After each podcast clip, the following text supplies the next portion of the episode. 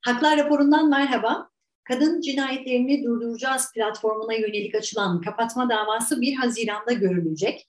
Kadın cinayetlerini durduracağız platformundan avukat Leyla Süren'le kapatılma davasının sebeplerini ve sonuçlarını konuşacağız.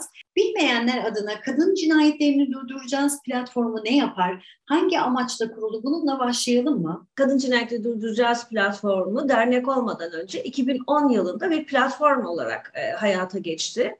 E, o dönemde kurucularından Doktor Gülsüm Kahve arkadaşları özellikle Münevver Karabulut cinayetinden sonra, bütün toplumun bildiği Münevver Karabulut cinayetinden sonra ailenin yalnız bırakılması ve gördüğü baskı sebebiyle tamamen e, kadın bilinciyle ve vicdanla hareket ederek e, böyle bir e, derneğin ihtiyacını, bir platformun ihtiyacını hissederek kurdular.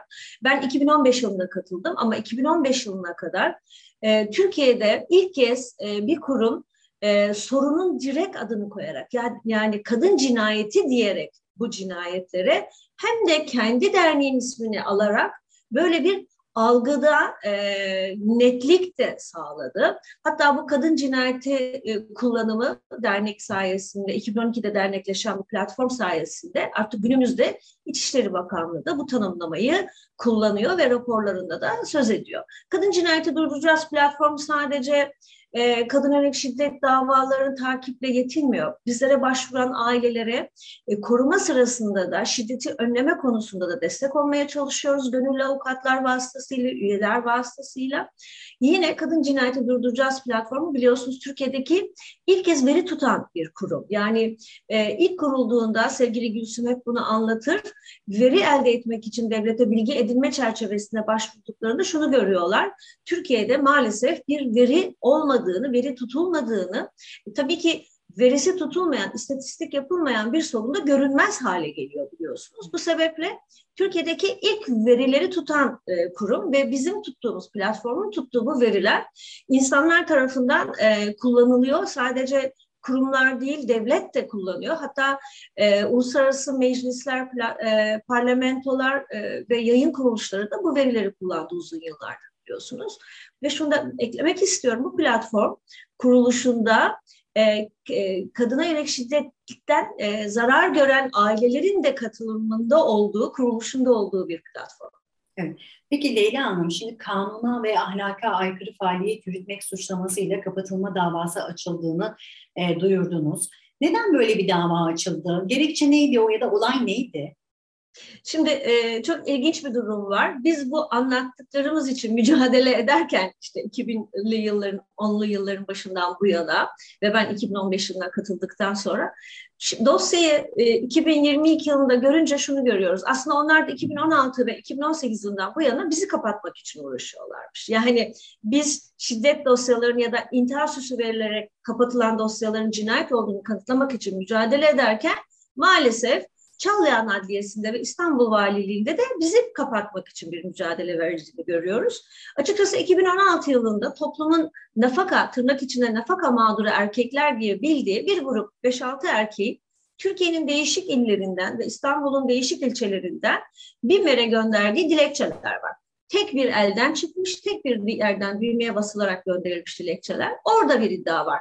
Bizim e, Türk aile sistemini yıkmaya e, yönelik faaliyetlerimiz olduğu iddiası var.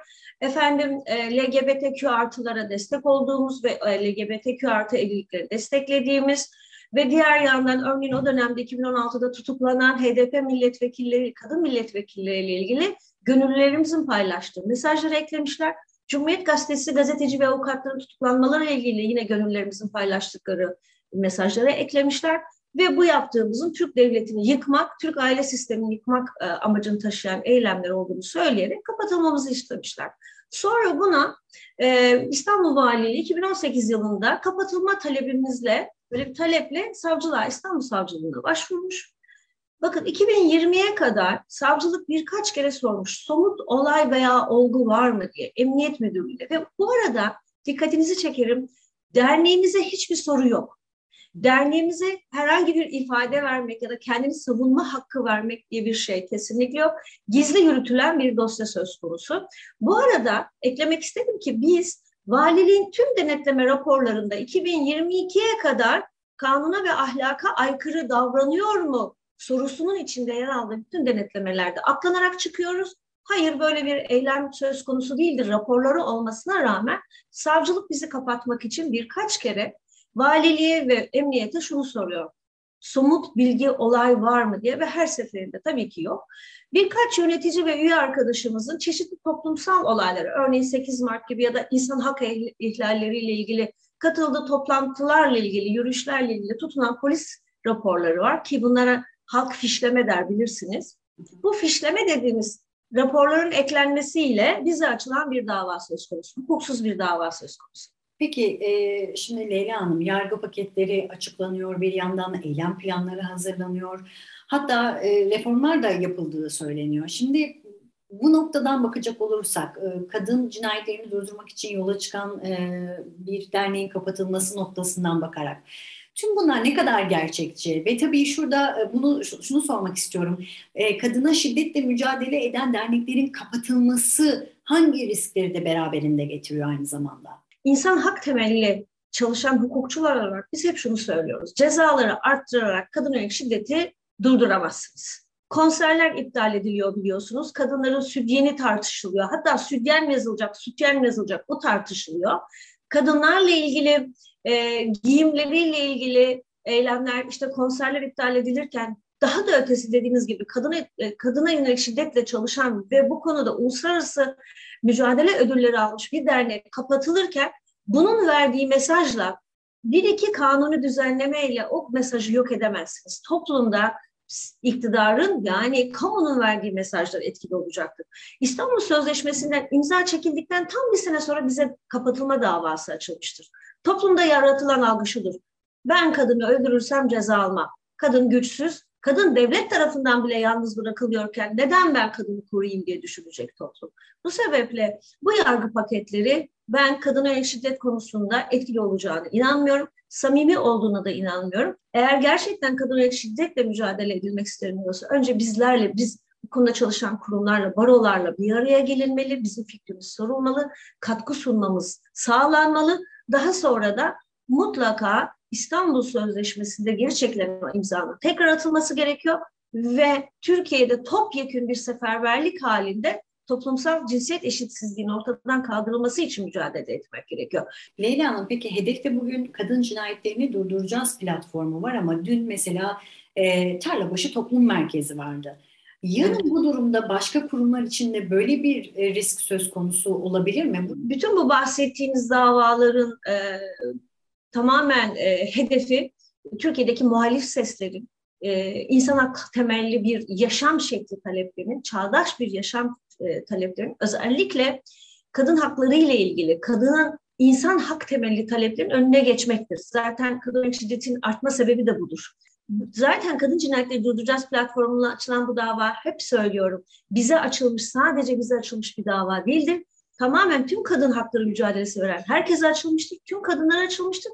Ve Türkiye'de insan hak temelli mücadele eden herkese açılmıştır devamı gelecektir. Yani İstanbul Sözleşmesi'nden imza çekilmesi, Gezi davası, bize dava açılmış olması, 1 Haziran'da aynı gün Silivri'de e, Soma davası avukatların yargılanması, velhasıl bütün bunlar planlı bir hareketin, talebin ve geleceği kendilerine dair, kendilerine uygun bir gelecek kurma amacını taşımaktadır.